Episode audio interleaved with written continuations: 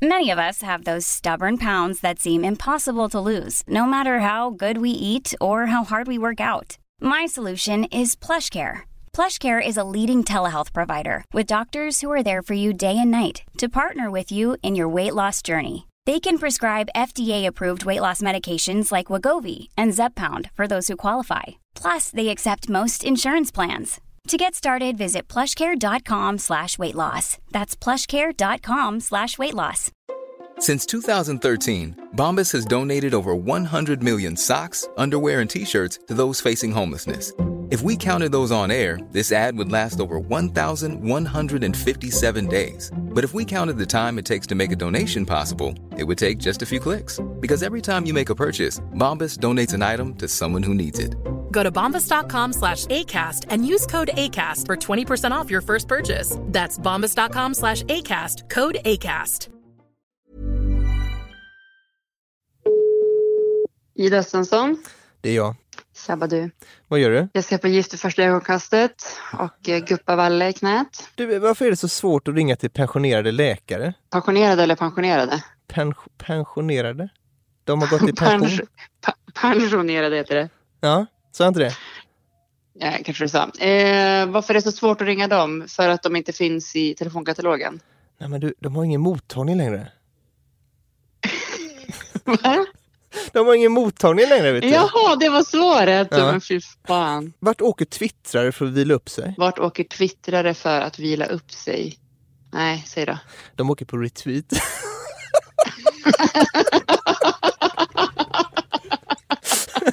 Ja, ja. Okej, där, där börjar vi komma någonstans, närmare min humor.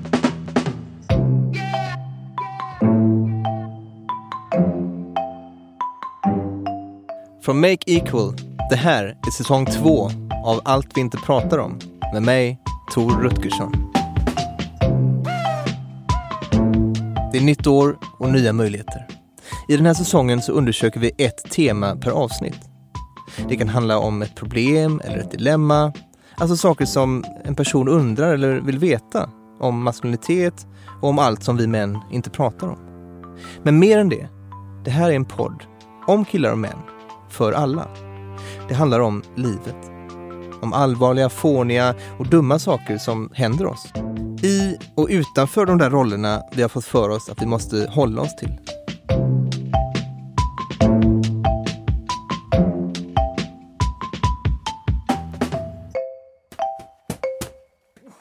Ljudet som du hör nu, det är boxningshandskar som möter boxningspads. Jag sparrar med Rogerio. Känns det nu då? Vi har båda nyligen börjat med boxning. Dessutom, vi är båda vänsterhänta. Är du vänster eller höger? Jag är vänsterhänt så att jag är Ja, också... samma jag är här. sa- är ni här? Jo, vet du vad du ska göra? Nej. Rogerio visar mig hur jag kan tänka när jag boxas mot en högerhänt fighter. Och boxningen är någonting som han har kommit tillbaka till så här på äldre dagar som han säger. Killen är 19 år gammal.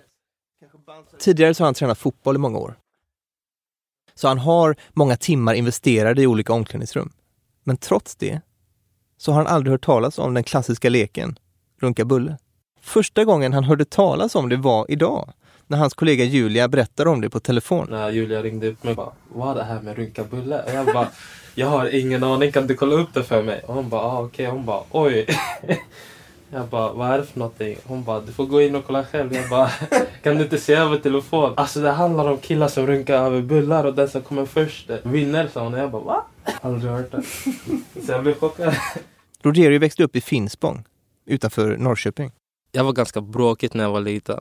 Jag kommer ihåg att när jag var liten så sa till exempel en eh, terapeut till mig testa köra kickboxning. Men efter det blev boxningen vilande. Och några år senare började Rogerio med fotboll.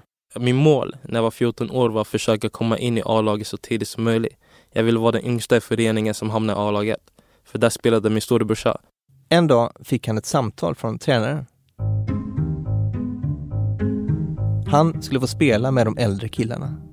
När han kom in i omklädningsrummet var han förstås väldigt nervös.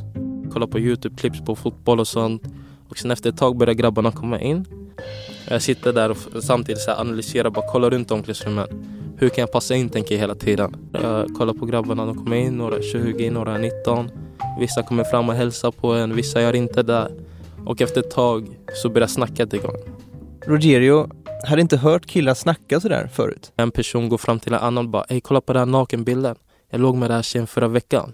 Jag bara oj, Om sex och om tjejer. aha. Med alla grabbar runt omkring honom tar och skrattar. Och sen går en annan förbi och säger ah, jävla horan, sluta svara på min sms. Eller att kalla varandra för bög. Som ett hån. För att någon är svag. Och så säger en grabb, går fram till en annan och säger ah, Sluta vara så himla mesigt, det är bara böget. Unga killar vill ofta passa in. För att bli accepterade som en i gänget. Och varenda träning och varenda match jag var med fick jag höra mer och mer och mer och se mer. Rogerio blev chockad. De här killarna var ju äldre än honom. Och då är det här definitionen av vara mogen. Och de hårdaste, tuffaste killarna snackar så. Så för att bli kompis med dem så började Rogerio också göra det. Jag började ha samma attityd och bete mig som dem. Och efter några månader så kommer jag ihåg att jag satt hemma och snackade i telefon med en kompis. Han berättade för mig att han gjort slut med en tjej. Och då ser jag telefonen utan att ens veta vad ordet betyder. Spelar roll, hon är säkert en hora. Och min farsa hör det. Så efter min telefonsamtal så ropar min farsa mig till hans rum. Och han säger till mig, Rogero, du har en syster här hemma som kollar upp till dig väldigt mycket. Inte bara för att ni är syskon, men för att ni gör allting tillsammans. Ni tränar, ni tar och eh, pluggar tillsammans, ni tar och lägger upp er träningsblad, diet, tar och leker, allt tillsammans. Och om du håller på med den attityden du har tagit efter så kommer du till sist påverka henne, men också alla andra så mycket. Så att när hon går ut sen tror att det är helt okej om en kille kommer fram till henne och beter sig och säger lite vad som helst mot henne. Och då vill jag veta att det är ditt fel för att du är som hennes förebild. Tack vare sin pappa förstod Rogerio att han hade förändrats. Och att de här orden kan påverka andra. Unga tjejer, som hans egen syster. Jag märkte hur jag själv ändå på något sätt tog och skadade mig själv men också andra personer som var runt omkring mig. Så Rogerio ville ändra på sig. Men också hur killar pratar med varandra generellt. Och eh, sen dess har jag bara känt, vad kan jag göra för att se till att ingen annan behöver hamna i samma sits? Och vad han gjorde var att starta en rörelse. Rogerio och hans bästa kompis, Changa, började föreläsa för yngre killar som spelar fotboll. Och organisationen fick namnet Locker Room Talk. Locker Room Talk är en ideell organisation som åker ut till olika idrottsföreningar och träffar killar mellan 10 till 14 år för att snacka om schyssta attityder, jämställdhet, beteende på en förebyggande sätt. För att, ja, som jag sa, inte hamna i samma situation som jag gjorde till exempel. Och jag blir förstås imponerad av Rodrios berättelse. Genom att prata med unga killar så kan den där spiralen brytas. Där killar uppfostrar killar att prata på ett visst sätt. Om tjejer och sex. Eller inte prata alls om svaghet och känslor. Alltså igen, killen är bara 19 år. Så det här är ju jävligt coolt. Det är bara en grej. Han har aldrig hört talas om att runka bulle. Jag kan inte släppa det. Okej. Och du känner inte till det här begreppet förut? Nope. Okej. Tror du att det har hänt? Sjukaste grejen, jag tror inte det. Tror du inte det? Jag tror inte det. Jag Mm. tror att det kan ha hänt. Jag tror att eh, de flesta har för mycket stolthet för att eh, bära den titeln. Att ha käkat en sån bulle. Rogerio tror alltså att det här är en urban myth. Och han är så säker på det att han utmanar mig att bevisa motsatsen. Så om du hittar någon som faktiskt har gjort det, pff, två 500 spänn faktiskt för det. I accept the challenge. Okej. Jag ska hitta någon som har runkat bulle. Det måste vara, det måste finnas. Nej. jag tror inte det men nej. Vi får se. På svenska Wikipedia så kallas runka bulle för en påstådd lek och finns under huvudkategorin vandringssägner. Och i England och USA så kallas det för limp biscuit eller soggy biscuit. Limp biscuit, ja, det är därifrån bandet har fått sitt namn. I alla fall. På Urban Dictionary förklaras leken så här. Several guys stand in a circle around a biscuit, possibly a wheat digestive. They all begin to jerk off, ejaculating onto the biscuit.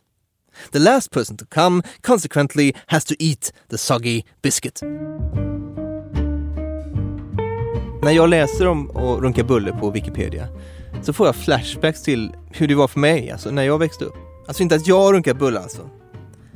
Men jag tänker på allting som killar hetsar varandra att göra. Alltså grabbig jargong och vad den ställer till med. Precis som Rogerios berättelse visar kan det få konsekvenser för andra och för hur vi behandlar varandra. Men varför är vi killar så här? Jag ställer frågan till Ida, min föräldralediga vapendragare. Men först fikar vi förstås. Och som vanligt ifrågasätter hon mitt sätt att prata. I Göteborg, där vi har Göteborgs kex, företaget som gör kex, Alltså menar du checkar då? Kex, man sa sam- en förkortning av checkar. Jag ser att din humor har växt under föräldraledigheten. Ja. Jag berättar för Ida om vadet. Du känner till eh, Rogerio på Lockroom Talk. Grym. Han tror inte att någon har runkat Bulle. Ja, men det är klart någon har, annars skulle ju inte... Det fin- eller klart, Råttorna pizzan är ju en sägen som kanske inte har hänt, men just runka bulle, med tanke på att det är en sån snackis och följde med åtminstone mm, liksom 80-talister, så uh, tänker jag att någon måste kanske ha testat bara för att det var en sån grej man pratade om mycket. Och hon står på min sida. Så du är med mig att någon har runkat Bulle? Ja, om du tror det så är jag med dig. Eller, för, för att 500 spänn står på spel. Jaha. Jo, men det, nu är det allvar. Mm. Jag kan inte förlora. Och hur ska du få reda på det då? Jag tänker att du ska hjälpa mig på något sätt. Ida vill att vi ska fråga på Facebook. Jag får alltid, alltid svar när jag frågar Ja. på www. Så jag kan ju testa. World Wide Web. ja, exakt. Jag frågar om det är något annat hon vill veta. När vi ändå ska undersöka vad, vad killar gör och inte Jag gör. vill ändå grotta vidare i det här med locker room talk, för det är lika mycket en sägen för mig. Jag har ju aldrig fått vara inne i de omklädningsrummen. Och jag har ju hållit på med alla sporter man kan tänka sig och levde ju i omklädningsrummen. Men det var inget, ska vi sätta på killar i helgen och de här jävla slinorna liksom. Men, men vad säger man då? Och liksom, är alla med på det? Säger någon någonsin ifrån? Slutar man med det i någon ålder? Eller, och när börjar det? Du vill veta vad som händer i... Jag ska ta mig in i, i omklädningsrummet. Ja. När jag tänker på omklädningsrum nu, i mitt vuxna liv, så tänker jag på när jag går till gymmet och på hur det är där inne. På toaletten så är det liksom kiss, på toaletten, runt toaletten, på väggarna, överallt. Det ligger papper liksom. Men det är ljuden. Ljuden jag tänker på mest. Det här att folk kommer in i omklädningsrummet och så bara... Som att de har varit ute och liksom tagit ut hela sin livsexistens i sina biceps curls. Liksom. Det är bara, men det är alltså efter de har gjort det, så de kommer in, det tar inte slut, fortsätter in i omklädningsrummet. Va? Det har varit så fruktansvärt jävla jobbigt. Ibland kommer det in folk i omklädningsrummet innan de har börjat träna, de öppnar sitt skåp. Och när de öppnar sitt skåp så är de i gym-mode, de bara "Ugh." Om det är så jobbigt att öppna skåpet så borde du kanske inte ens vara här. Va? Och sen kommer du in i bastun. Och då är det så här, det är manspreading deluxe. Naked manspreading. Och det sitter gamla gubbar där och liksom slår på sina lår med blöta händer. Så här. Varför gör de det? Vad är grejen med att slå på sina lår sådär? Men det var kanske inte det här Ida menade när hon pratade om omklädningsrum. Så jag ringer upp min kompis Tom Winter, som jag vet har en berättelse just om omklädningsrum och grabbighet. Tom bor eh, utanför Ludvika och har det sådär ekologiskt mysigt, du vet med höns på gården och sambo och barn och allt sånt där. Och jag minns att när jag hälsar på honom så, så är det som att komma till en bättre värld. Allt är så himla fint. Och när jag pratar på telefon med honom så, så längtar jag nästan till Dalarna. Vad gör du? Ja, ja städar, bakar. Vadå för något? Eh, surdegslimpa. Tom är varm och han är eftertänksam och jag ber honom berätta sin historia igen. Vi hade spelat hockey. Jag var kanske 13, 14. Jag hade precis duschat klart, stod och torkade mig. Sen så kom de som ansåg sig tuffa i hockeylaget. Och så gick de in i duschen och sen var det någon eller några som eh, började hålla för sin förhud på sin snopp och sen kissade. Och sen när det var tillräckligt spänt så släppte de det på varandra så att det blev en så kallad kissbomb. Och killarna i laget brukade hetsa varandra för att de tyckte att det var roligt. Men ibland så var det inte roligt. Inte för alla. Och det är liksom därför jag slutar med idrott. Jag konstaterade med min sambo häromdagen att det, är så synd att jag fick sluta hockeyn på grund av det. Liksom, att det var så grabbigt och det var liksom sån konstig kultur. För att jag liksom tyckte om att spela hockey och det liksom begränsade mig. Och eh, fick mig att sluta. Liksom. Tom hade tränare som inte brydde sig. De var aldrig i omklädningsrummen. De, de visste inte vad som hände där inne. Men jag skulle ju vilja önska att istället för all fokus när vi hade teori och sånt, för det hade vi ibland. Men då var ju liksom fokus på hur vi skulle prestera bättre, hur vi skulle träna, om vi skulle börja styrketräna. Alltså he och fokus, liksom allt på att bli bättre. Det var väldigt, elitistiskt liksom. Mm. Det jag skulle vilja haft mera, det var att man kanske, men, men prata.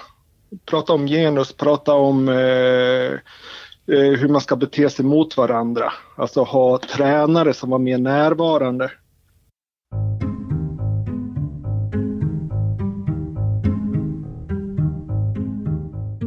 Ja. Men har du runkat eh, bull någon gång?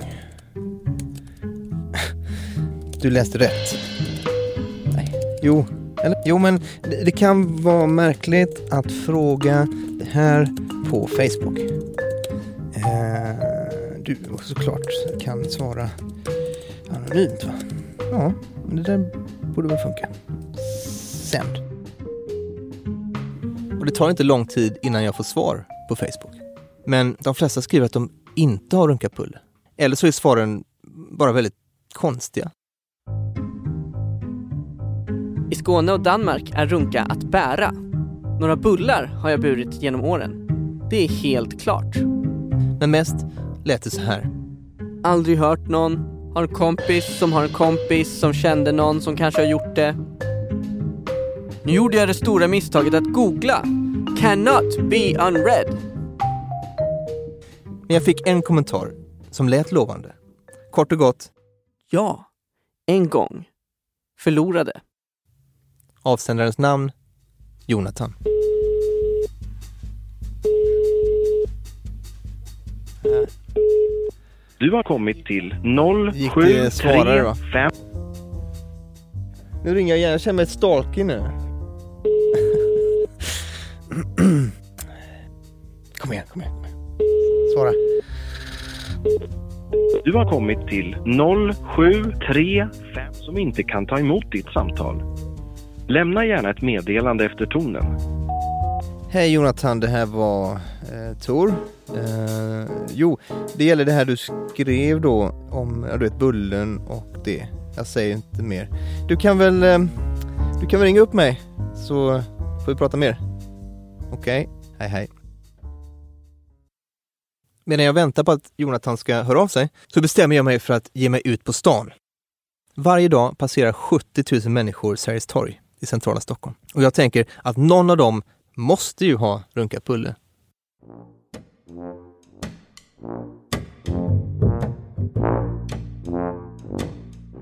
Har du runkat bulle någon gång?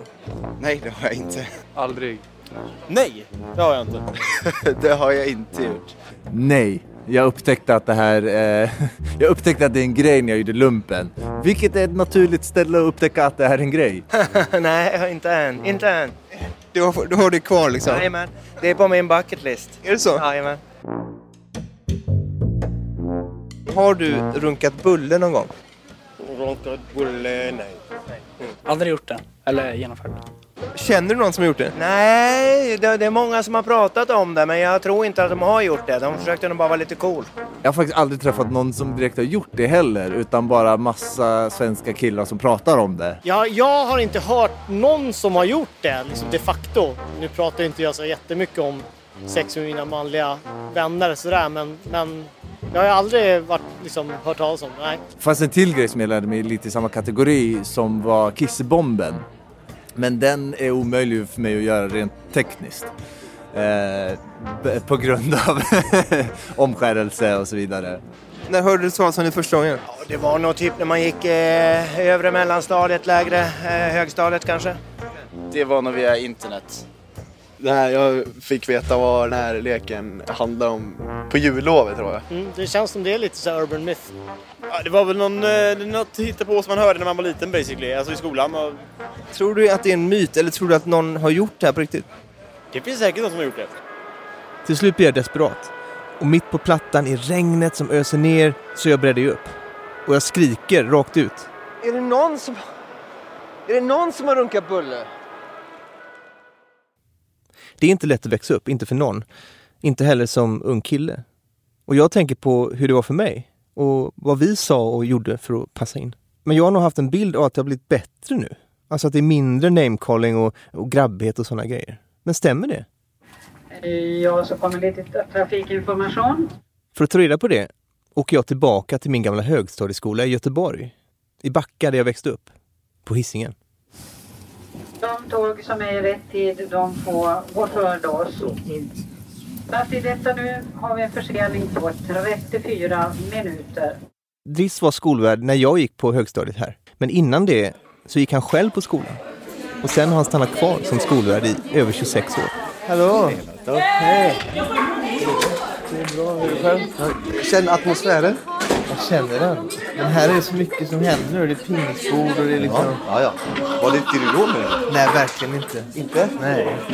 Hade, jag hade fullt upp med jaga ungjävlar. Hade inte du ett skåp där? Jo, precis. På min tid, då jag själv gick här i skolan, Mm.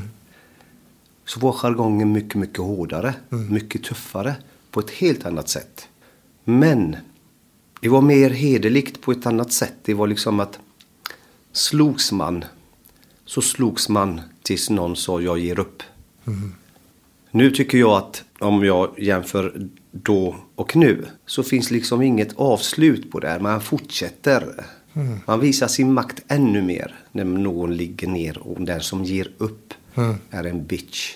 Okej. Någon som inte är man tillräckligt och så vidare. Mm. Den tiden som är din tid Mm. var också annorlunda. Det var ett mellanting men det var där allting började med vem fan bryr sig? Who cares? Översatt direkt ifrån. Mm. Den mentaliteten. Driss menar att ungdomarna är mer distanserade nu. Istället för att gå in och bryta upp ett bråk så plockar de fram mobilerna. Men nu tycker jag bara att man skrattar och filmar.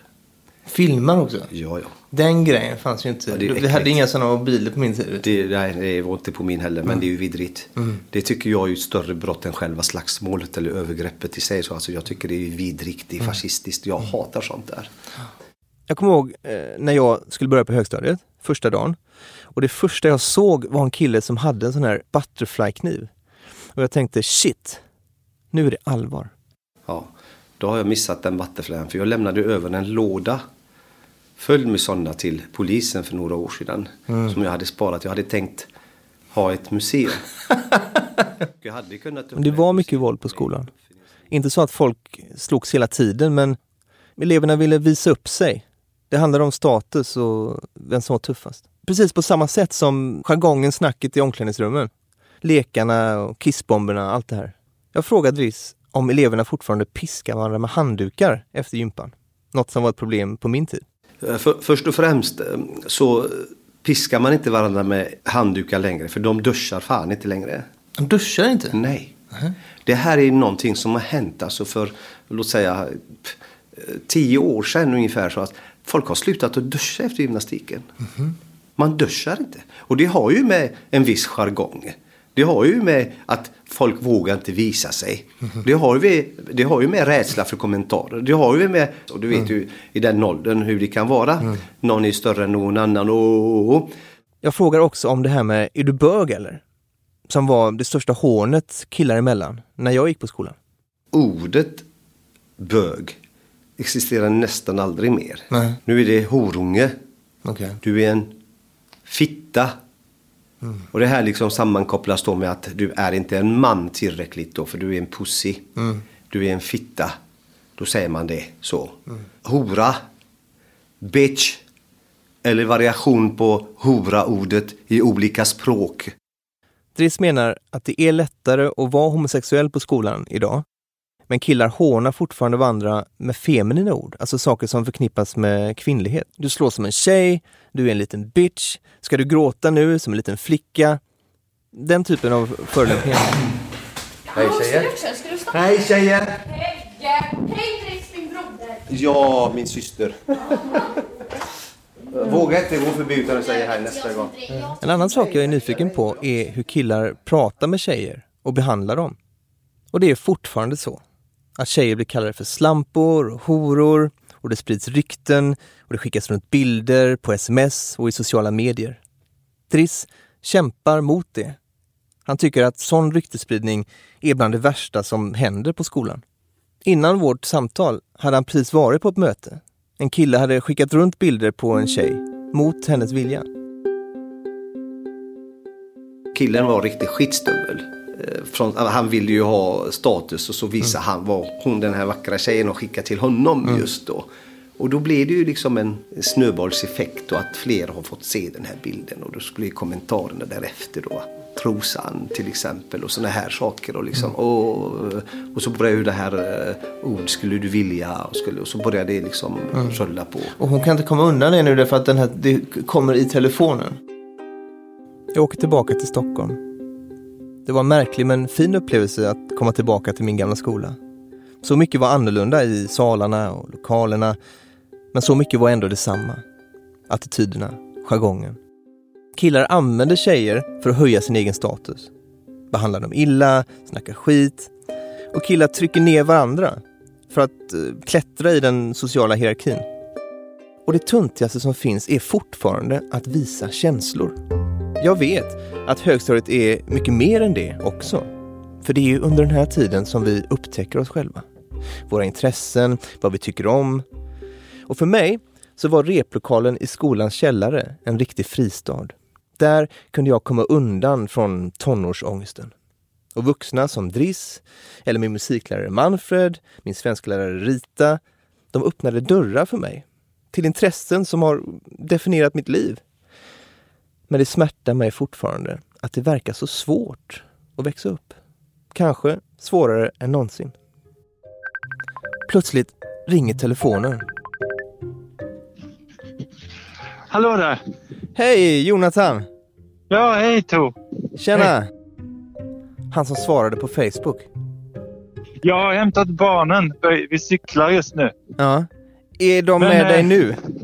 Ja. Okej. Eh, Kan vi prata om det här?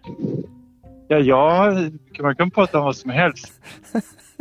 Eh, ja, nej men det alla vill veta, eh, det vill säga jag, är Har du runkat bulle? är, den enda, är jag den enda människan jag har fått tag på som har runkat bulle? Du är just nu den mest intressanta människan i Sverige. Ja, alla Oj, vill oj, veta. oj. Ja, men det har jag gjort. En gång. Ja. Men det kan ju inte vara möjligt att jag är den enda människan som har gjort det. var ju tre personer åtminstone. Just det, vi Eller vet, vi vet att det är minst två andra Ja. som har gjort det här. Ja. hej, hej sedan. Jag, hej. Jag finns i Stockholm. Men detta skedde utanför Vinslöv i en liten by som heter Sörby i Skåne. Alltså det här var ju väldigt länge sedan. Jag var kanske, jag bara gissar, 12 kanske, 13. Ja. Och att det var någon av de andras idé och att jag hängde på. Så jag var ganska, alltså jag hängde på nästan allting, all, allt som alla föreslog när jag var 12. Så Ja. det var inte så konstigt. Så det var grupptryck mycket, helt enkelt.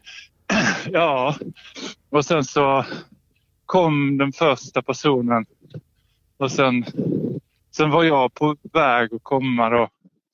Och då, och då fuskade den sista och spottade på bullen och Nej. sa att han kom före mig. Då. Så att det blev, tyvärr så blev det ingen smaskig avslutning. Jag hade, jag hade nog definitivt känt mig tvingad att äta den tror jag om jag hade förlorat. Men jag förlorade ju, men jag förlorade ju på, för att han fuskade. Så Just det. Vadå, men väg- jag låtsades han som att när han spottade att det liksom var hans så att säga tävlingsbidrag? Eller? Ja, precis. Men det var Ja. väl, det syntes väl? Jag menar det, det, Ja, det syntes. är en viss skillnad på mun Ja. och... Ja. Ja, det är en viss skillnad. Det, därmed så var det ju aldrig någon som åt bullen. Men jag vet, för det hade ju varit en finare berättelse såklart. Men jag vet att om jag hade gjort det innan de här med andra. Ja, Ja. det har ätits bullar helt enkelt. Det vet jag. Men jag fick aldrig vara med där. ja. Ja, det var mycket. Jag minns det som att i den åldern var det väldigt mycket liksom, runklekar och runka av varandra. Och, och, eh, och man hittade någon förälders porrtidningar. Och, Just Så det var mycket sånt. Liksom. Så att, eh, jag tror att vi var liksom som folk är mest i Ja. den åldern. Eh, Man experimenterar med sin sexualitet. Och, men- Men, men det var mycket att ni hetsade varandra och, och liksom det här grupptrycket, den här grabbigheten då eller? Ja, både och. Alltså det, det fanns ju också ett genuint intresse hos... Vi är ju människor liksom. Ja, Med en sexualitet som håller på liksom. just det, det var ett utforskande starta. också. Ja, jag skulle nog inte säga hetsande. Det skulle jag. Nej, jag tycker så här ett sunt, lite famlande brytande av liksom manligheten. Jag tänker inte att det är så många liksom vuxna män som håller på med såna här experimentella lekar liksom. Och tar på varandra och sånt där. Men om man gör det när man är 12 så tycker jag att det är ett brott mot manligheten snarare.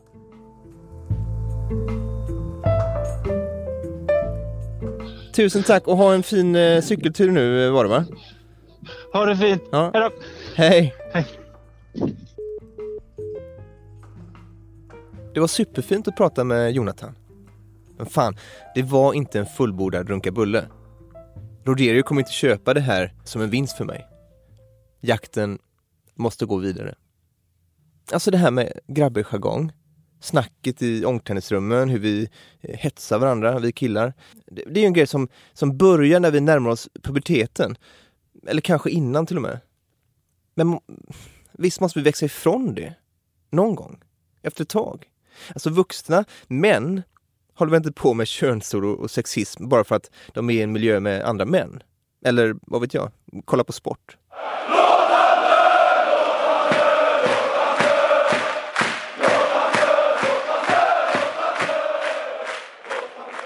En person som försöker förändra kulturen på fotbollsläktarna är Sofia B Karlsson. Och hon bjuder mig på fika. Är det saffransbullar? Ja, jag, jag fick sån julfeeling faktiskt Mm, när jag stod här eh, innan jag skulle gå hit. Mm. Idag jobbar Sofia med utbildningar på Riksidrottsförbundet. De handlar om jämställdhet och inkludering. Och hon har alltid gillat att idrotta. Det började med fotboll i barndomen, men framgången kom i en annan sport. Jag är tennisspelare, spelade VM för några år sedan, senior-VM och så. Engagemanget för jämställdhet kom från uppväxten i idrottsmiljöer. Där var hon ofta den enda tjejen. Hon reagerade på snacket och jargongen och på hur det pratades om kvinnor. Och när Sofia lämnade tonåren hände något svårt i hennes liv. Det fick henne att tänka på hur hon kunde vara med och förändra framtiden. Min mamma dog när jag var 20. Och då var det som att jag eh, funderade på verkligen vad jag ville göra. Eh, och vad jag liksom vad jag skulle göra med mitt liv. På något sätt. Jag behövde så här bestämma mig för att jag ville göra någonting som gjorde att det kändes meningsfullt igen. För jag hade svårt att hitta tillbaka till det då när hon dog. Eh, och då hittade jag den formen att liksom engagera mig för jämlikhet och i det som hade känts i min kropp. Och att, som jag hade sett andra utsättas för i min närhet och så. Så det var också ett sätt att gå vidare faktiskt efter det. Att hitta en drivkraft i sig själv liksom. Sofias mamma dog i cancer. Hon har varit sjuk en längre tid. Så Sofia letade efter en möjlighet att göra skillnad inom idrottsvärlden. En sån chans hittade hon hos fotbollsklubben AIK. Karolinska institutet hade ett projekt som var att titta på könssegregation i yrkesval egentligen och varför så få killar läste vid KI. Då. Och då så jobbade vi med AIK fotboll eh, i det projektet. Då när vi hade sett att de här normerna för maskulinitet påverkade killars tankar om framtiden oavsett om det var yrkesval eller vi såg ju att det påverkade dem även i omklädningsrummet och på planen och mellan varandra och sådär. Genom projektet kom Sofia in i supporterkulturen och hon trivdes. Det fanns så många olika typer av människor där som förenades kring idrotten. Men hon kände sig aldrig självklar eller helt välkommen på läktaren.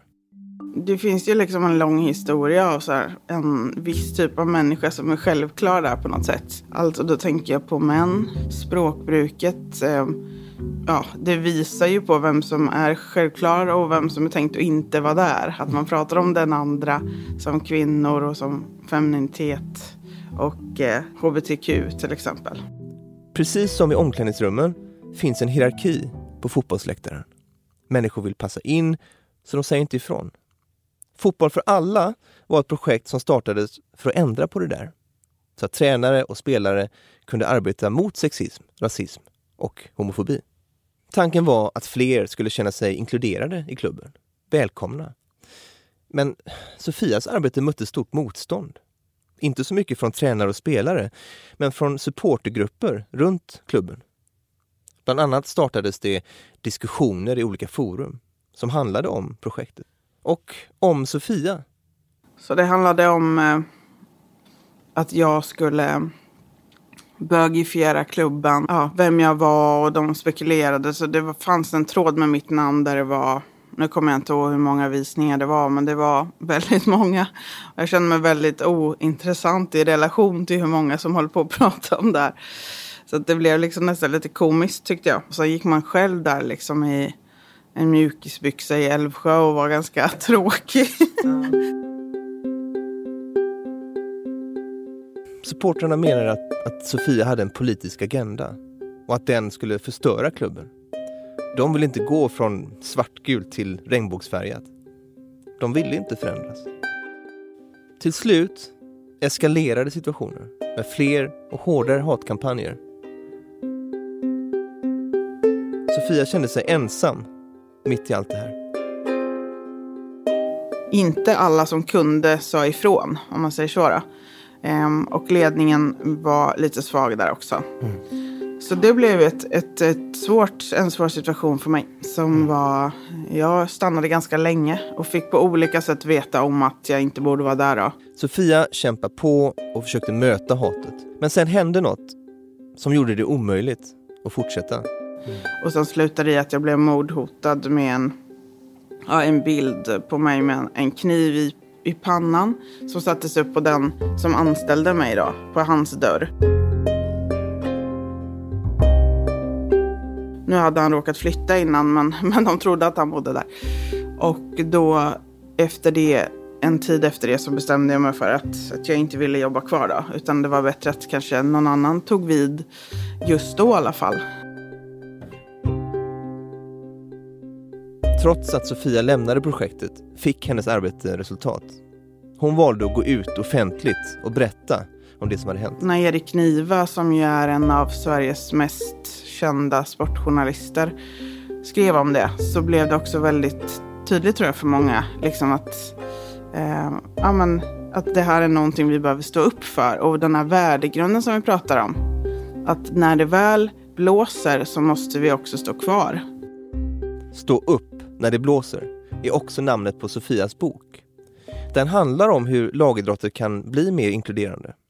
I boken varvar hon sin egen berättelse med inspiration från manliga ledare som också arbetar för en bättre idrottsmiljö.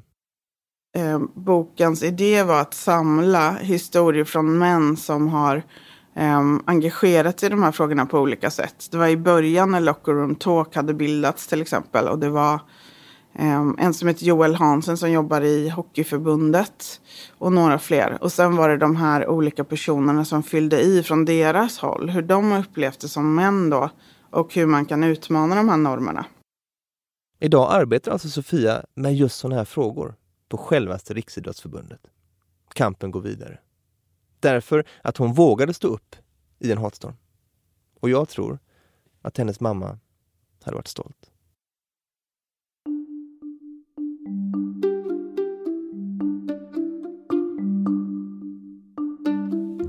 Och jag fortsätter också kämpa. Om än för något lite mindre nobelt kanske. Men en tid efter utlysningen på Facebook så fick jag ett mejl i min inkorg. Meddelandet hade en ämnesrad som verkade väldigt lovande. Kunde det här vara personen som jag hade letat efter? För att vinna mitt vad mot Rogerio? Efter pausen, we find out.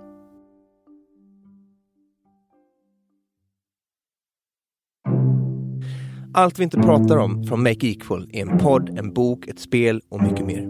I vår idrottssatsning kommer vi ut och pratar direkt med killar i idrottsföreningar och fritidsverksamheter. Så bra! Allt du behöver veta finns på alltviintepratarom.se och makeequal.se. Och det här är möjligt tack vare stöd från Svenska Postkodstiftelsen. Woho! Läs mer om alla samarbetspartners och möjligheter på vår webbplats.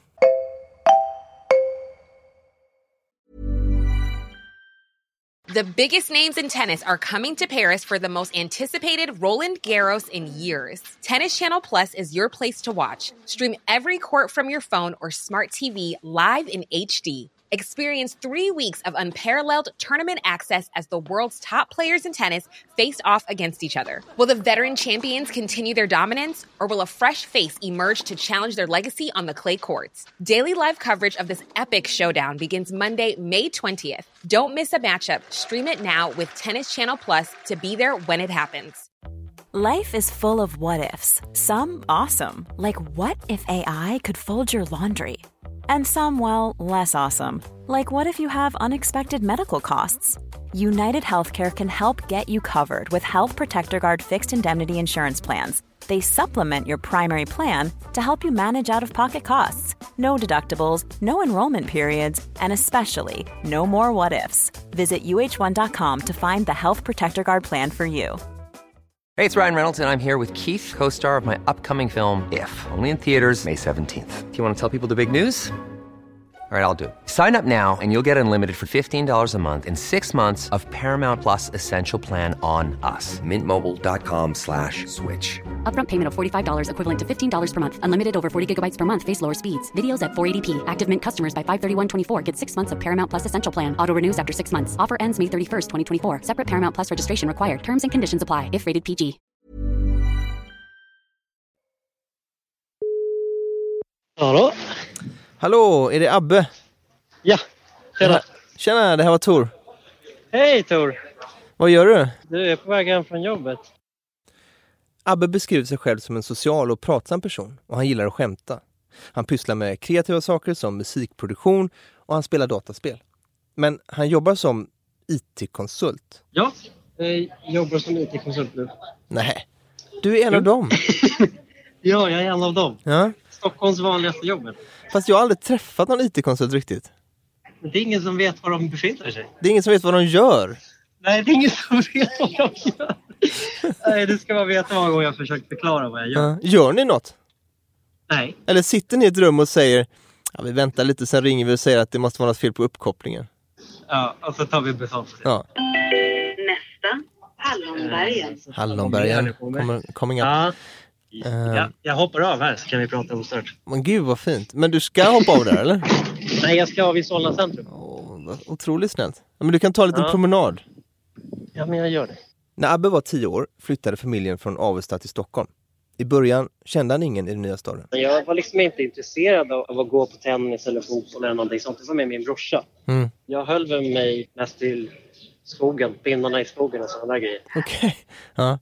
Lekte med kottar och sten. Ja, men typ. Jag gillade att klättra i träd och sådana grejer. Okej. Men jag måste få reda på om, om han har runkat Bulle. Det var ju därför han, han mejlade till mig.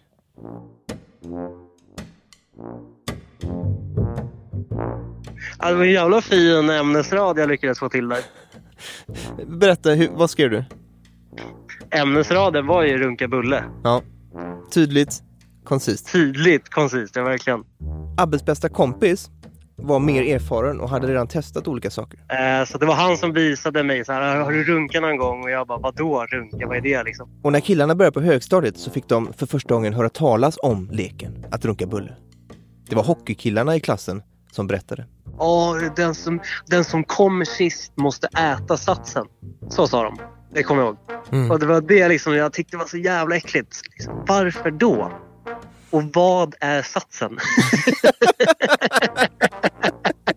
liksom vad då? vad fan är det? Jag fattade ingenting. Och nu kommer vi till själva historien som Abbe mejlade om. Den här gången med, eh, med grupprunken, det var ju hemma hos mig. Då, då. Vi hade ju eh, vi hade satt upp liksom som ett tält i eh, min morsas rum. Okej. Av någon jävla anledning. Ja. Tänk bara, bara en trappa upp, två rum bredvid varandra. Mitt rum var det ena, eh, mammas var det andra. Säng, skrivbord, blåa tapeter. Mm.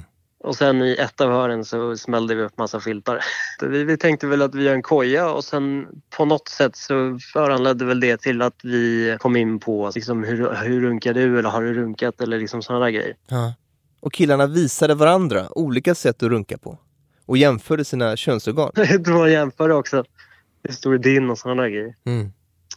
Det var inte så mycket du vet runk, runka liksom. Nej.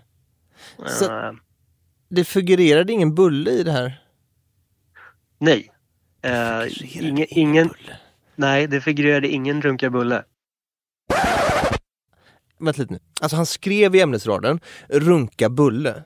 Och sen ringer jag honom och pratar om IT-konsulter. Men ingen har runkat någon jävla bulle. Alltså va? Så här. Abbes historia är ju fin. Och påminner ju en del om, om det som Jonathan berättade. Det, det handlar om ett nyfiket utforskande tillsammans. Och det verkar ju inte hetsigt. Det är ju fint, lite trevande. Men jag har ett vad att vinna. Jag ringde Rogerio för att berätta att vadet ändå fortfarande lever. Tjena! Ah, tja Tor! Vad gör du? Inte så mycket faktiskt, jag är hemma just nu. Men du mår bra? Ja, jag mår bra. Hur du då? Eh, Du har inte hittat någon fortfarande? alltså, jakten pågår. 500 spänn står på spel. Jag har kommit nära. Jag har hittat grupprunk, jag har hittat eh, utforskande av eh, sexualiteter, folk som fuskar och spottar på en bulle eh, så att ingen riktigt äter den. Kissbomber, eh, alla möjliga grejer. Men inte en fullbordad runka bulle. Ägaren har sagt till dig, det kommer inte finnas något. Jag har inte gett upp och jag, jag har lite tid på mig än. Har du några tips vad jag ska göra nu? Min största tips skulle vara ge upp. Jag vill inte ge upp de här 500 spännen. jag försöker vinna. Jag ska hitta någon som har runkat bulle. Jag säger bara lycka till då. Det är bra. Och när vi hörs igen så kommer jag att berätta för dig att någon har runkat bulle. Okej, vi, vi ses så. Att killar och män beter sig dåligt mot varandra och andra, det vet vi. Och det går inte över av sig själv. I Gävle jobbar läraren Joakim med att få fotbollskillarna i Gävle IF att prata mer om känslor. I fotbollslaget är det bra att vara bra i skolan? Nej. Spelar det någon roll? Nej, det gör det inte. Så länge man... Jag frågar honom varför han anordnar de här träffarna. Alltså det är ju det här samtalet som är viktigt. Så det är som att, och, och så frön. Och Och det Jocke gör får effekt och gör skillnad. körde med B19 i höstas. Alltså i början så är det liksom väldigt... Det är mycket murar. Men det kommer ju fram så otroligt mycket fantastiska tankar. Och Joakim och killarna lyssnar på en podcast tillsammans och diskuterar. Och ni kan inte ana vilken podcast det är. Säsong ett av Allt vi inte pratar om. Hur häftigt är inte det? Ja, vi, vi körde ju fem eh, avsnitt som de lyssnade på i höstas med P19. Men nu, nu dyker det upp den här typen av allt vi inte pratar om och det är locker room talk och alltså det, det finns många krafter som vill förändra för de har upptäckt att det här det är osunt. Killarna i laget har blivit mer uppmärksamma på skitsnack och jargong och nu försöker de hjälpa varandra att agera schysstare. Till exempel när man ska gå och duscha så här och så kanske man håller på att klä av sig så här och då man hör vissa säga typ och kolla liksom på hans kroppsdel och att han liksom hårig och så där. Det är många som säger din jävla bög när man gör någonting. Till exempel att man står nära någon. Men på skolan sprids fortfarande rykten om tjejer. Bland annat att de skulle vara lätta att få i säng. Ja, att det är lätt att få till det med den här tjejen och liksom om du vill eh, knulla så är det ju bara att eh, dra iväg en snap till den här personen. Men nu vill killarna i laget inte längre delta i den här typen av ryktesspridning. Det är inte okej att uttrycka sig på vissa sätt. Till exempel, det är inte okej att reta om religion eller kön, könsgrejen eller någonting sånt där. För det kan finnas vissa i omklädningsrummet som kanske är homosexuell som inte vågar ta upp det med gruppen. Så står någon där och retar. Det, det får ju bara kännas som att ah, jag kommer inte kunna våga och ta upp det här. Ja, ja. Jag, jag är ganska tufft med det. Liksom. Jag visar på en gång att det inte är okej. Okay. Till exempel om jag känner personen bra liksom, och vi båda brukar oftast åka hem tillsammans. Då kan man ta det liksom när man cyklar på väg hem eller så här, berätta för honom att det var inte okej okay att du sa sådär. Så här, det kan finnas så här, då han kanske får en annan uppfattning om situationen. För klubben är det viktigt att spelarna är bra på fotboll. Men att vara schysst är också en del av att vara medlem i Gävle IF. De, de bästa i Gästrikland ska, ska komma till oss som fotbollsspelare. Sen, sen vill ju vi att de ska växa både som människa och fotbollsspelare. Vi ska vara schyssta eh, med varandra och, och även liksom när de går i skolan att det är, de är Gävle IF-spelare även när de går i skolan. Och så, så det är liksom ett uppdrag som, som vi har tagit oss an. Sen är vi långt ifrån framme.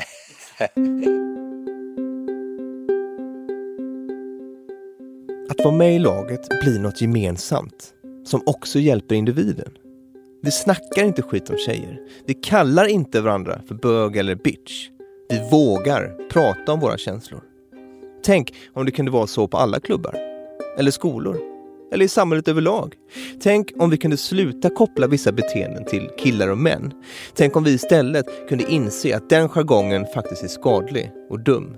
För alla. Jag heter Henrik Tellfors och jag leder det här spännande arbetet med Allt vi inte pratar om, fritid och idrott, som är till för att motverka machokultur och jargonger inom idrotts och fritidsrörelsen. Att killarna i Gävle använder allt vi inte pratar om som material är ingen slump.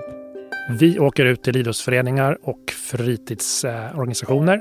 När vi pratar med ungdomar om de här frågorna så brukar det oftast bli eh, prat om att eh, det finns saker som inte är okej okay att prata om som kille.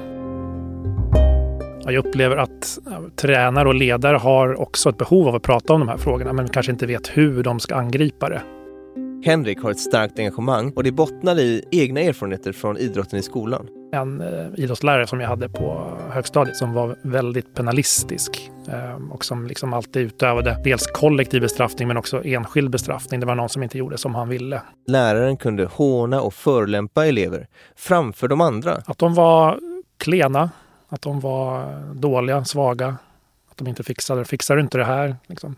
Den, den, typen av kommentarer var väldigt vanligt. Och det satte ju spår liksom, eh, i, i mig och säkert i andra också. Att, att eh, mitt självförtroende inom idrott blev ju liksom väldigt mycket sämre. Så att, eh, det fick väl kanske mig att sluta med fotbollen också i den vevan. Att jag insåg att ja, men det här är nog kanske inte min grej. Det tog Henrik flera år att komma tillbaka till fotbollen. Han började spela i Korpen och Henrik menar att hur ledarna pratar påverkar hur idrottarna beter sig mot varandra. Om en lärare har en sån jargong så är det väl inte så konstigt att, att eleverna börjar ta efter det. Liksom. Eh, så att vissa gjorde ju det, definitivt. Det skulle jag säga. Så att det var ju inget, det var ingen förebild, liksom, eller en väldigt dålig förebild. Idag försöker Henrik själv vara den där positiva förebilden. Tillsammans med eldsjälar som Joakim i Gävle gör han något stort. De är med och startar ett nytt typ av samtal i Sverige. Men nu åter till allvaret. Vem har egentligen runkat bulle? I morse så kom jag hit till studion för att diskutera det här med min producent Tanvir. Han var inte här. Det förvånar inte mig för att Tanvir är alltid sen. Men efter två timmar måste jag ändå ringa upp och fråga var han är. Hej Tor, det är Tanvir. Var fan är du någonstans? ja, jag missade mitt flyg. Du missade till, ditt flyg. eh, Tillbaka till Stockholm. Just det. Var det så att du kom inte i tid? För jag vill bara säga att flyg, det är inte som en podcast. Att man kan komma 15 minuter för sent och säga ah, men jag är Tanvi, jag, jag, det är bara så att jag inte kan komma i tid. Tanvir har varit och hälsat på släktingar i Bangladesh. Men han skulle ha kommit tillbaka redan igår. Har du någonting som har hänt dig där som kan vara relevant för det vi gör här? Har du dejtat? Ja, jag har använt eh, Tinder. Ja. Träffat två personer. Ska du träffa dem igen nu när du ändå är där? Det kan hända. Okej. För mig låter detta som att du har missat flyget för att du skulle gå på en dejt till. Ja, jag håller med. Jag, jag instämmer. Det där var Nisse, ljudteknikern, och han håller också med om den teorin. Till slut är Tanvir klar med sina bortförklaringar och han plockar fram en egen bandare så att han hörs lite bättre. Jag sitter här helt enkelt. Och Tanvir påminner mig om att jag har fått ett nytt mail från någon som kanske har runkat bulle. Problemet är bara att... Vänta, du fick ett mail där Ja. någon skrev Jag har runkat bulle, Ja. jag kan vara med. Ja. Och sen hittar du inte det. Nej. Vad är det för Men- fel på dig? Ursäkta mig, du kan inte komma i tid ens till ditt eget flyg. Jag kanske har en lite rörig inkorg. Men jag är i rätt land. Att vi får göra en podd ihop är ett mirakel. Eller en katastrof kanske. Jag googlar. Men vadå, googla? Du kan inte googla hans mail. Jag googlar Simon. du kan inte googla namnet Simon. Ja. Oh my god. Simon plus runka bulle. Det ger ingenting. Får du numret nu? Eh, är det det som kommer där nu på Facebook? Då ringer jag det. Du vet att det inte det är inte roligt när man säger Facebook. det är inte... det är ingen som skrattar när du säger Facebook istället för Facebook. Nej. Varför säger du så? Det var väl första gången jag sa så någonsin. Allt vi har att gå på just nu, det är Mm. att det finns en kille som heter Simon som har någon gång skrivit till dig att han har runkat bulle. Just det. Och vi har helt tappat bort vem, vem han är och vad han har skrivit. Låt oss bryta ner det här då. Han kan ha skrivit på mail. Jag söker på Simon, hittar ingenting. Han kan ha skrivit på Facebook. Det här pågår i säkert en hel timme till. Lösningen är lite mindre underhållande. För mejlet fanns på mitt andra mejlkonto, hos Make Equal. Vilket innebär att jag kan ringa Simon, han som nu säger att han har runkat bulle. Om det stämmer att han har gjort det, Ja.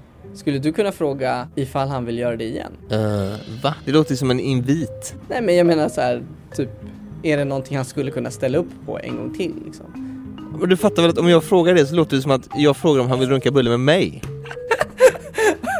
Du fattar? Såhär, jaha, jaså ja. Är, är det något som, eh, jag menar, alltså typ du skulle vilja pröva att göra igen?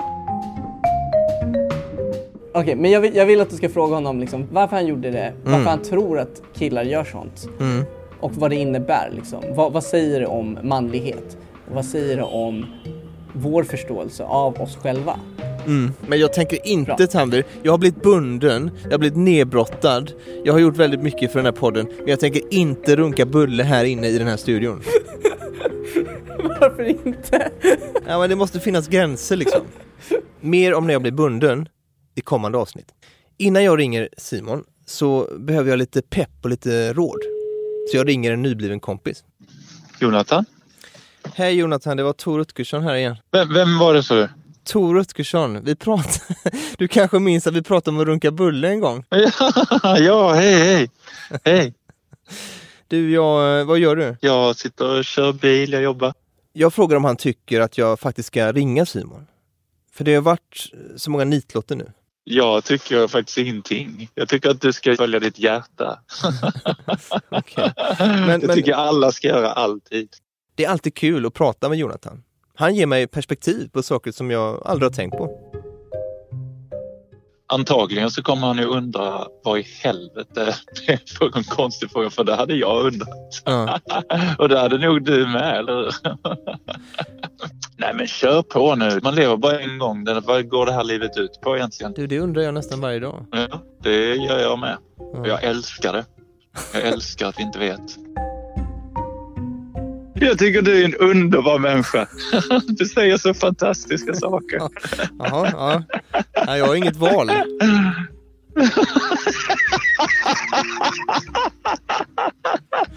Gud vad jag är glad att du ringde. Jag har inget val. Simon, Simon, är, är du där? jag är här. Finns du på riktigt? Jag finns. Du är min sista chans. Jag har 500 spänn riding on this. Att jag ska hitta någon som har runkat bulle. Allting hände när Simon var ungefär 17 eller 18 år gammal och vi befinner oss i en replokal någonstans i Vadstena i Östergötland. Året är 2007. Vi, vi, vi spelar band, vi är några musiker som brukar hänga och eh, ja, det hände väl efter några öl gissar jag. Det finns bara ett litet problem. Det, det var faktiskt inte en bulle, det var mer så här eh, kvarglömda pizza, pizza slicer typ. Men vad fan! Jag blir så besviken att jag sätter i halsen. Okej. Okay. jag satte i halsen. För jag tänker jag måste ha en bulle men okej. Okay.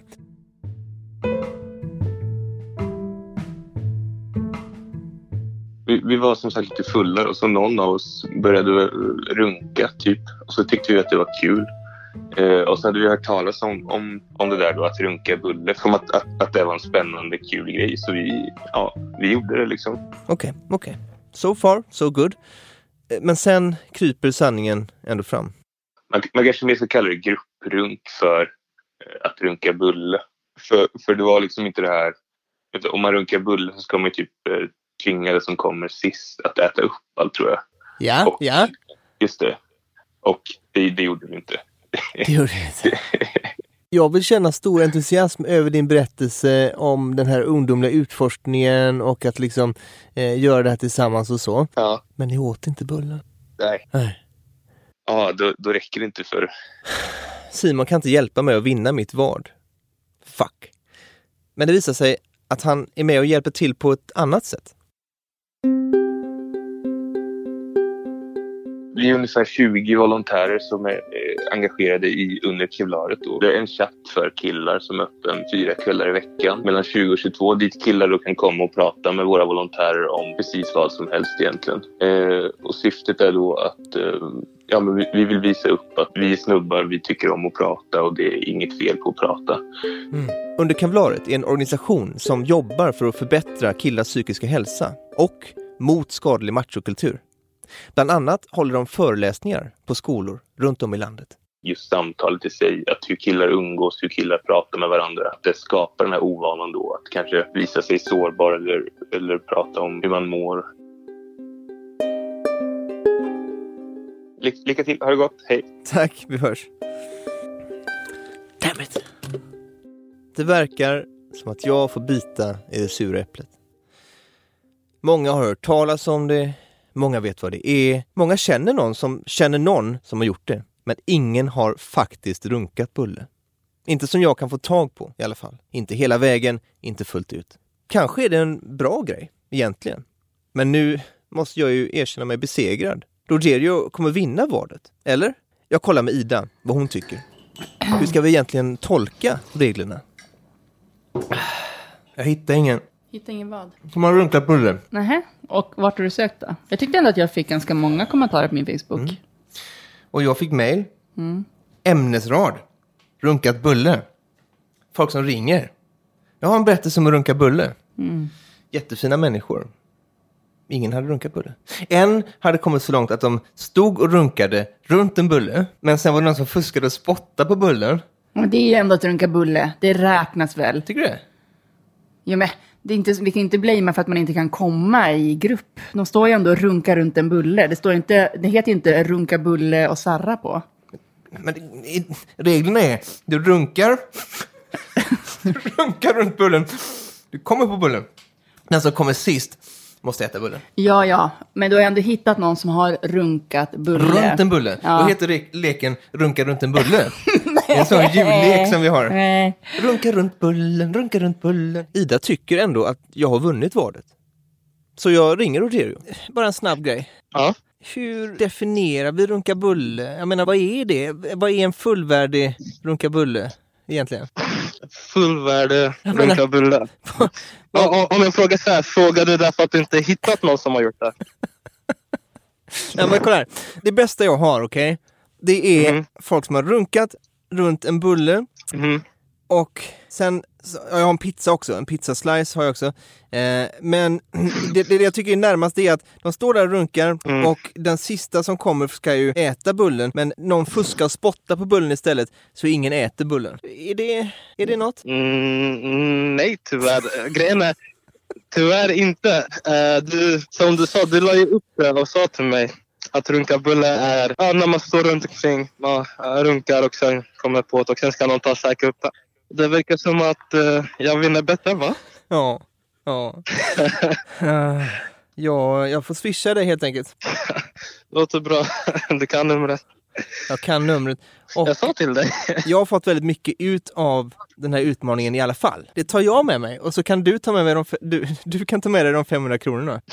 Det låter bra. Men han försöker trösta mig genom att berätta en annan sak. Han berättar om när Locker Room Talk träffar ungdomar. Han märker att fler vill ändra på hur det är. Killar måste inte lära sig snacka skit om varandra och om andra människor. Vad jag har lärt mig är, alla de här berättelserna som jag fick höra, det var inte att de hetsade varandra eller att det var grabbigt på det sättet. Det var någon form av utforskande tillsammans. Hur onanerar du? Hur, hur är det här för dig? Alltså på något sätt en nyfikenhet. Inte så här jätte... Inte destruktivt. I alla fall inte de som, som berättar det här för mig. Men, men var det då att man hade hört talas om att runka bulle? Eller råkade den bara, eh, vi tar det här, vad har vi hemma? En bulle? Eller liksom, Nej, alltså, det, det har förekommit... Jag har en historia också om pizzaslice-runkning. Fast det handlar ju ändå till syvende och sist om tävling. Alltså om man vill utforska, skulle det inte kunna vara då, vem kan hålla sig längst? Eller vad har ni för tekniker? Mm. Eller liksom olika grepp? Men nu är det liksom det är hetsa till man ska liksom... Bullen eller pizzaslicen är en ursäkt för att, för att liksom göra det där tillsammans och sen Mm. så, så blir inte den viktig. Så det blir aldrig att någon äter den eller att de kommer på den eller sånt där.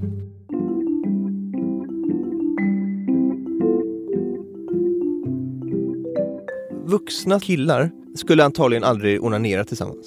Men när ungdomar försöker hitta sin sexualitet så händer det. Och det är inte konstigt. Problemet är när eller om det går över till ett hetsande. När det blir en bestraffning. Att behöva äta en bulle med andra människors sperma på. Då blir det hetsigt. Då blir det penalism. Och då fostrar vi varandra till skam. Det är samma sak med hur vi pratar med varandra i omklädningsrummen. Man kallar tjejer för hora eller använder bög som skällsord. Vi lär oss, och yngre killar, vad som är rätt sätt att prata på. Och då blir det fel. De som är yngre tar efter och återskapar det som vi gör. Och det kan göra att folk slutar med idrott. Som det här med kissbomber. Det, det hände också, för det vet jag att de pratade om efter, alltså i skolan när vi hade haft eh, gympa. Mm. Och att någon bara, du kissbomben? Men jag tror till och med att vi, liksom, att vi snackade om hur skulle vi göra? Att det lät som en rolig grej. Men att det var lite svårt. Hur går det till? Får ha någon kopp? Nej, man får väl bara dra tag i blygdisen och svepa om urinröret och liksom kissa och se om det går. Jag hittade ingen som hade runkat Pulle. Men jag hittade något annat. Så vad det här valet har lett till att jag har upptäckt är ju alla de här människorna som kämpar för att förändra den här jargongen och hur killar snackar med varandra och om andra och till andra. Eh, Driss, min skolvärd, jag blir så varm i hjärtat när jag tänker på eh, hur han har jobbat där i så många år eh, med de här frågorna och inte ger upp och fortsätter. Eh, Rogerio såklart på en Locker Room Talk. Eh, Sofia B. Karlsson som jag pratar med som jobbar med läktarkulturen och idrotten och får den mer inkluderande och som har mött massor av motstånd men ändå fortsatt kämpa. Eh, Simon på Under Kevlaret med deras stödchatt där killar kan fråga vad som helst. Jag blir superinspirerad av, av de här människorna. Mm, gud, det låter ju helt fantastiskt. Jag blir väldigt glad över att killar verkligen kommit in i kampen nu. Det känns som att det är nya tider. Jag får, jag får be och gratulera helt enkelt. Tack så mycket. Och roligt att du har hittat fler som håller på med det här arbetet. Det behövs väldigt mycket. Att det är fler som gör det här tillsammans. Det är Så det är verkligen, att höra. det är så jävla coolt och du är så jävla cool. Tack så mycket. Detsamma. Jag har förlorat ett vad. Men jag har vunnit nya insikter. Det finns så mycket som händer nu. Jag tror att vi är i början på någonting stort. Killar har börjat prata med varandra. Och det är där förändringen startar.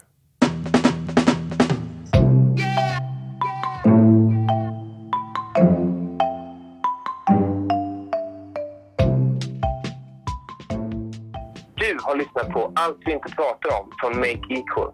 Jag heter Tor Rutgersson och podden produceras av Tandir Mansur. Inspelning och mixning på Studio Ljudbjörnen av Lise Björn. Kristoffer Malmsten har gjort vinjettlåten efter en liten marimbaskiss från mig. Övrig musik kommer från Blue Dot Session. PR och marknadsföring av Ikra Ferdows med hjälp av Gabriella Hjälström. Hilma Subino Rada gör film, grafik och form. Och idén till Allt vi inte pratar om fick Rustensson Östensson och jag sommaren 2016. Nu finns en podd, en bok, ett spel, föreläsningar och utbildningsmaterial. Projektet Allt vi inte pratar om, fritid och idrott, leds av Henrik Fällfors och Johan Pettersson och är möjligt tack vare stöd från Svenska Postkodstiftelsen. Läs mer på alltviintepratarom.se. Och du, om du gillar den här podden, tipsa dina kompisar och gå in på iTunes och andra ställen där poddar finns och ge oss en rating. För det hjälper verkligen. Typ fem stjärnor. I nästa avsnitt av Allt vi inte pratar om. om kroppen, känslor, sex. Och den står på ungdomshyllan. Du kommer att få lära dig allt om snippan och snoppen och en del om sex.